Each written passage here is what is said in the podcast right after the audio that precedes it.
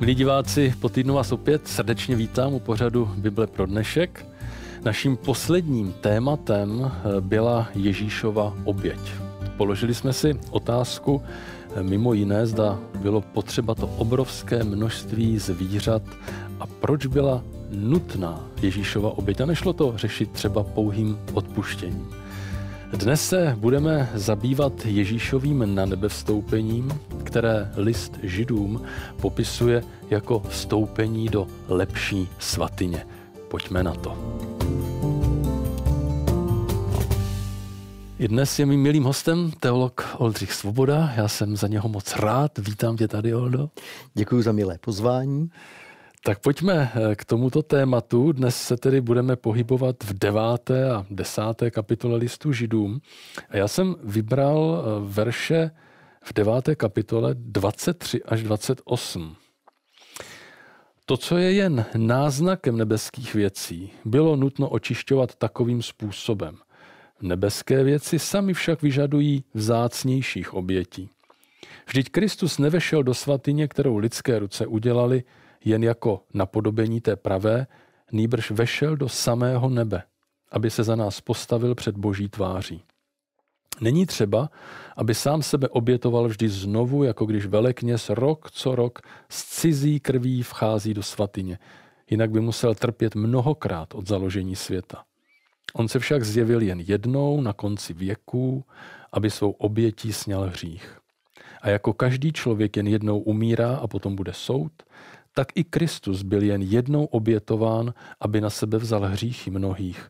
Po druhé se zjeví ne už kvůli hříchu, ale ke spáse těm, kdo ho očekávají.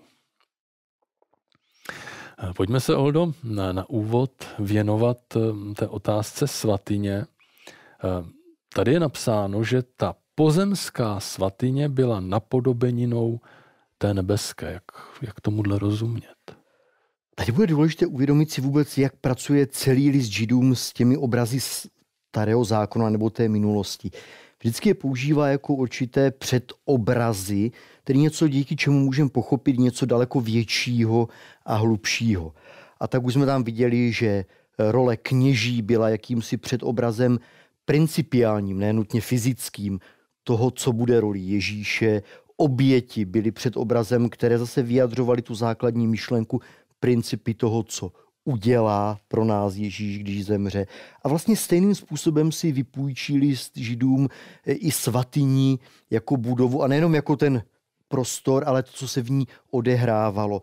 Zase jako určitý silný obraz, díky kterému je možné mnoho pochopit o něčem daleko hlubším. Eh, když bychom vlastně začali už v tom starém zákoně, tak svatyně vlastně ten prvotní záměr, pán Bůh to hezký řekl, abych byl uprostřed svého lidu.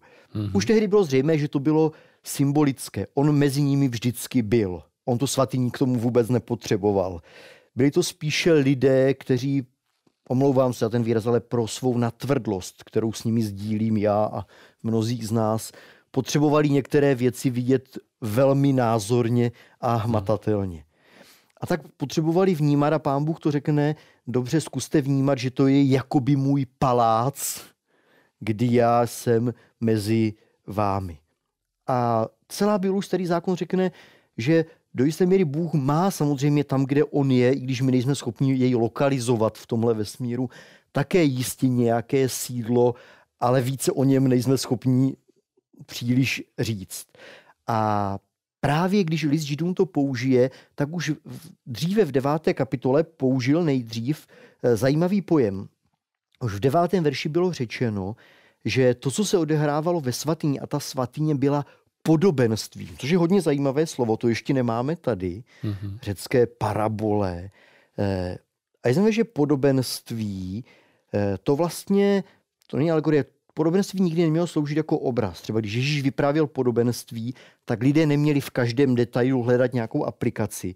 Podobenství byl příběh, který měl nějakou nosnou myšlenku, nějakou pointu, hmm. ke které to směřovalo. A je zajímavé, že vlastně list Židům řekne, že svatyně častokrát byla milně chápána, když se člověk zaměří jenom na detaily.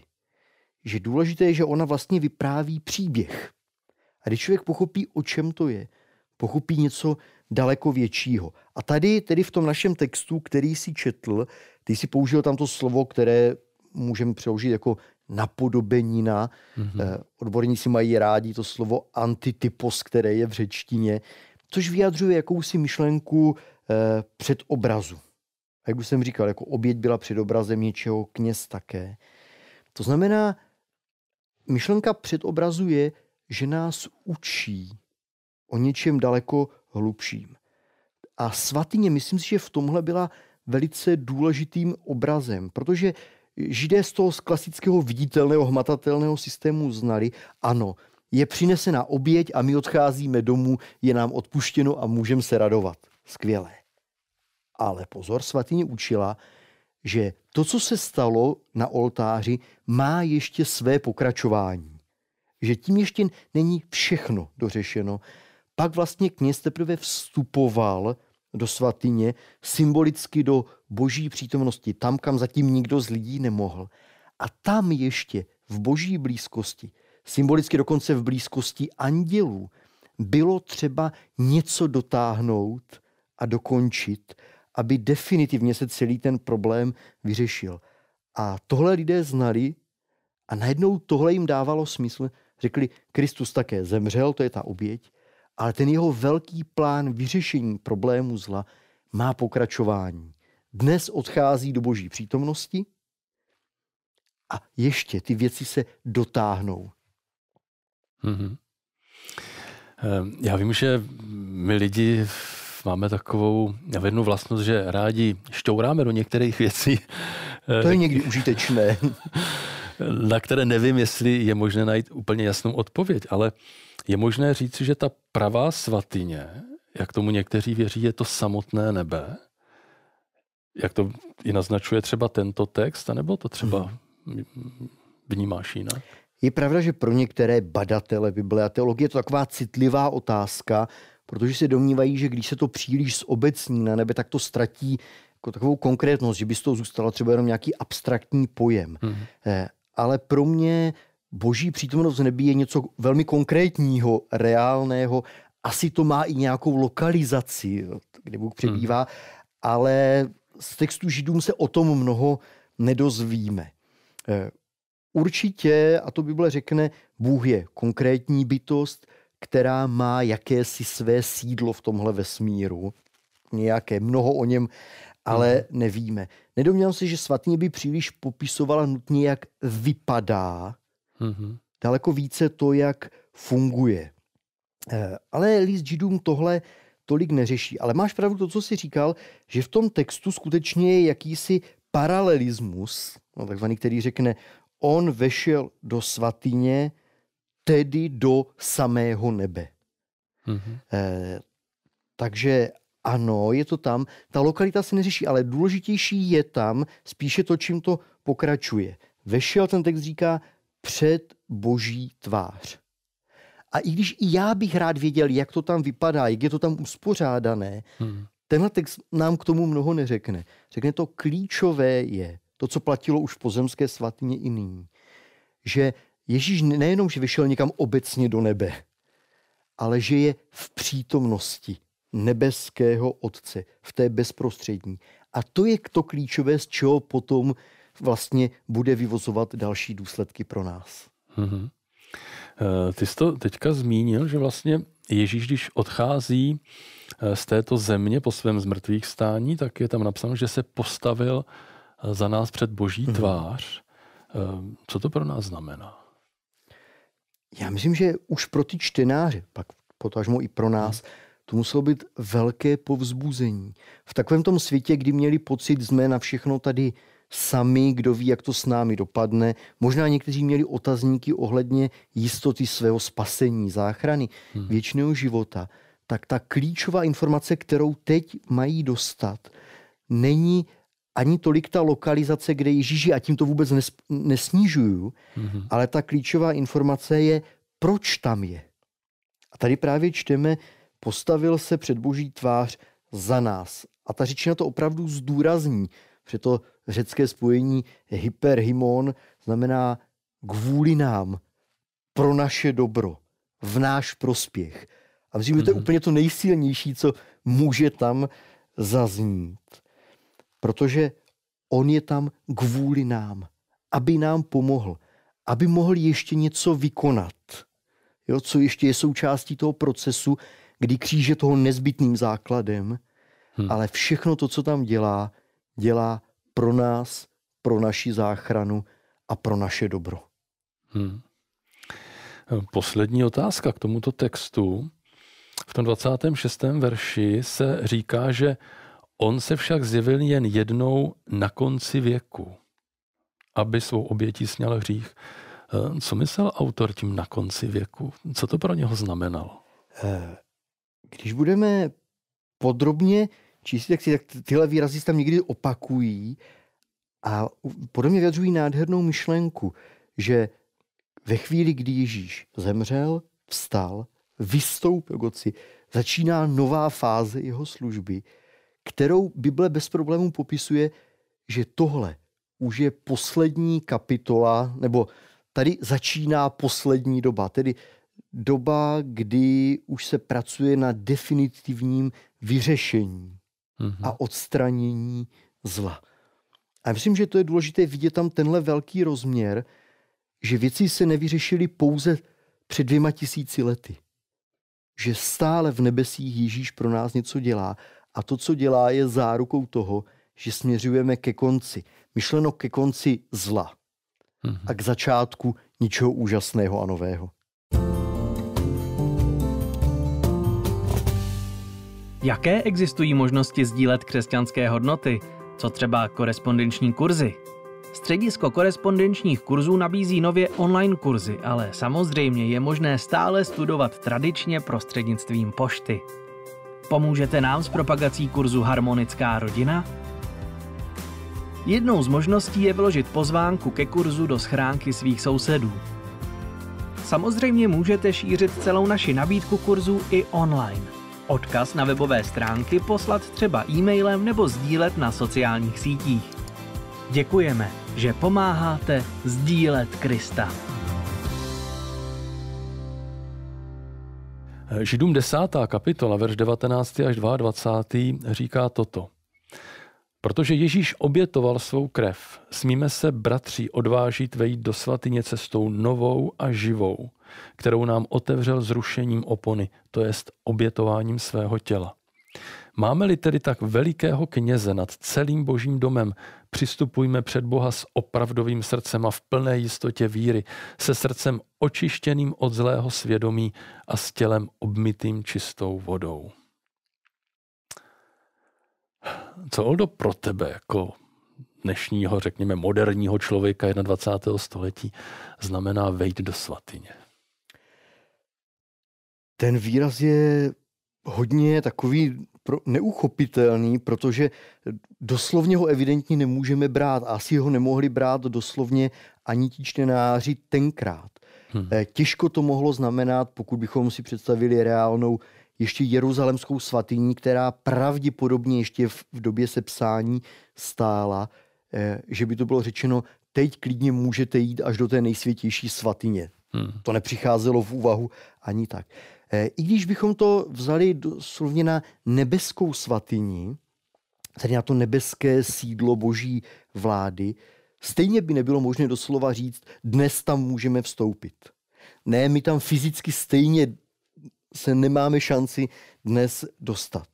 Eh, ale v pozadí je určitě ta myšlenka, která byla v té době jim evidentně známá a my jsme ji už mnohokrát opakovali při těch našich setkáních, že problém hříchu je, že hříšného člověka odděluje od Pána Boha. Hmm. A vlastně nám znemožňuje se s ním setkat přímo a přežít takové setkání.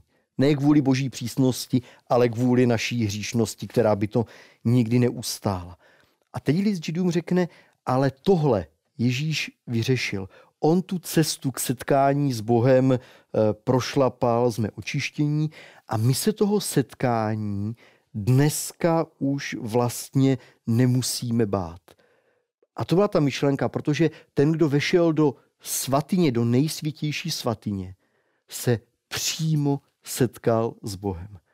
A díky Ježíši je tady vlastně řečeno, i když my fyzicky nemůžeme vstoupit ještě, řekněme, do těch nebeských prostor, do té nebeské svatyně u božího trůnu, přesto už dnes se nemusíme díky Ježíšově oběti za nás bát setkání. Můžeme prožívat to nejtěsnější setkání s naším Bohem.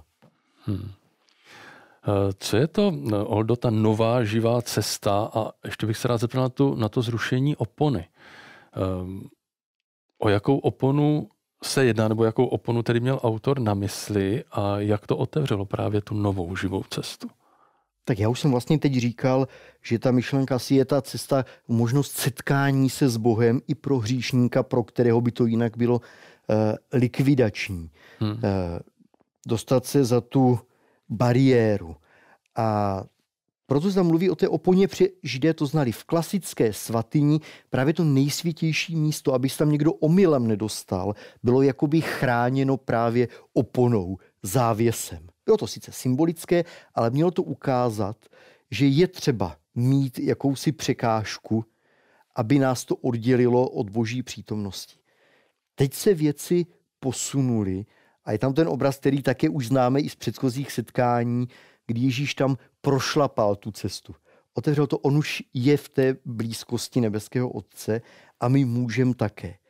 Ale ten text, i když se překládá i pro teologii, je právě obtížné, když se tam mluví to, že se zruší opona, to je srozumitelné, tím už tu není žádná bariéra, hmm. už nám nic nebrání v setkáním s Ježíšem, ta cesta už je otevřená. Ten text ale pak dodá, že to souvisí Eh, s Ježíšovým tělem.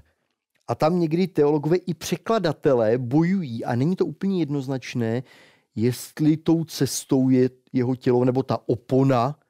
Oboje je trošku zvláštní vyjádření, co je tedy to jeho mm-hmm. tělo, k čemu se vztahuje. Eh, ale i kdybychom to hodně zjednodušili, zdá se, že ten hlavní význam je asi zřejmý. Odkaz na Kristovo tělo odkazuje na tu jeho pozemskou zkušenost, včetně smrti a vzkříšení. To je často spojeno s tím, co udělal jako člověk v lidském těle. A ten text hmm. říká, tím, že tohle Ježíš udělal, že podstoupil smrt za nás i vzkříšení, se možná my bychom dneska, než ruší do řekli třeba dveře se do kořán otevřely. Hmm. A do toho trůnního sálu, kde je hospodin, můžeme vstupovat. Díky Ježíši. Hmm. Eh, vyjádření s tělem obmytým čistou vodou. Eh, je to narážka na křest, nebo jak tomu rozumě? V tom křesťanském kontextu listu židům je to asi pravděpodobné, ti čtenáři to tam museli slyšet, to je známé i obecně z teologie apoštola Pavla. V Kristu jsme obmítí a ten křest to vyjadřuje, tuhle myšlenku toho očištění. Ale určitě ti, kteří znali ten starozákonní systém, si museli vzpomenout i na to, že úplně na počátku celého toho systému, když do svatyně mohl vstoupit jenom symbolicky velekněz, původně Áron mm-hmm. a potom jeho synové, tak i tam byla podmínka, že nejprve měli být rituálně obmítí. Aby si je znovu uvědomili, eh, hřích to je špína a to brání v setkání s Bohem. Jenom když někdo nás očistí, Hmm. Takže už to platilo u těch velekněží. A najednou my můžeme jako křesťané číst, do boží blízkosti můžeme, protože tu byl někdo, kdo očistil nás od hříchu a my se můžeme nebát, ale těšit každý den na setkání s naším Bohem. Hmm. Ehm, poslední otázka. Předstoupit před Boha v plné jistotě víry. Nevím, jestli s tím mnozí křesťané nemají problém. Říkají si, mám tu plnou jistotu. Co to vlastně tedy znamená? Bible vždycky ukazovala na dva možná par, dva extrémní postoje. Tím jedním je troufalost, smělost. Když si hříšný člověk myslí, že může s Bohem jednat jako rovný s rovným parťáci. Hmm. A tohle Bůh ve svatyni právě tím systémem opon, oddělení učil že standardně pro hříšníka je nemožné a chtít se setkat s Bohem je, dovolím si říct, drzost a troufalost. A pak přijde ten paradox. Jestliže v Kristu jsme usmíření s Bohem Tak svatně to velmi názorně učila. Najednou každý z nás může být v té roli, obrazně řečeno, velekněze Árona, tam dnes už i my. Hmm. Můžeme tam jít a už to není drzost. Už můžeme jít s pevnou důvěrou, že to setkání bude úžasné. Proto je nazváno, že můžeme mít určitou smělost. Nemusíme se bát a důvěřovat, že díky Kristu máme nevýdanou přednost setkávat se s naším nebeským pánem. Oldřichu, já ti děkuji za myšlenky, který, kterými si nás dnes obohatil. Bylo to zajímavé a inspirativní a těším se za týden. Těším se také.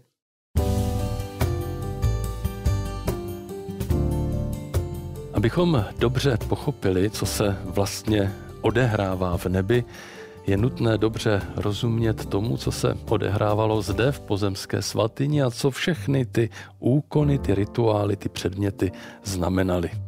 Učení o svatyni je evangelium o záchraně člověka a veliké boží lásce k nám lidem.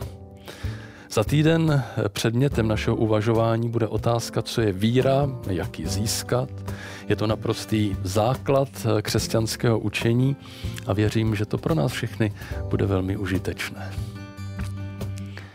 Na závěr dvě otázky. Dokázali byste někomu jednoduše vysvětlit, o čem byla pozemská svatyně? A druhá, co pro vás znamená zpráva, že Kristus za nás stojí přímo před Bohem Otcem? Jsme rádi, že i dnes jste s námi byli, že nás sledujete. Věřím, že jsme dnes navodili některé otázky, nad kterými mám, můžeme a měli bychom přemýšlet a promýšlet je.